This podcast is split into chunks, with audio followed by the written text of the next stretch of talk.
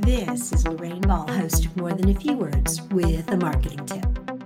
Let's face it, sometimes mistakes happen. Things go wrong. How you handle the situation will often determine whether your smallest mistake becomes a big crisis.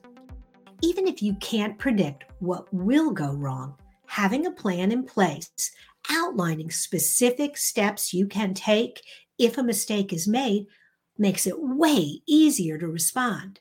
And this is true in the real world and on social media, where your Twitter, Facebook, or LinkedIn profile can absolutely blow up.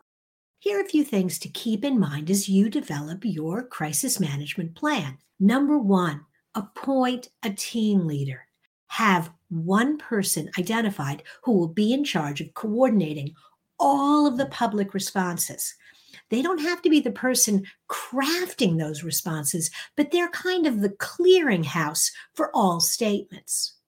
Personal apologies are great, but be sure to create a blanket statement you can use if you start getting lots of comments all at once. Remember, if customers have legitimate grievances, the best thing you can do is encourage them to connect with you directly and take that conversation off social media.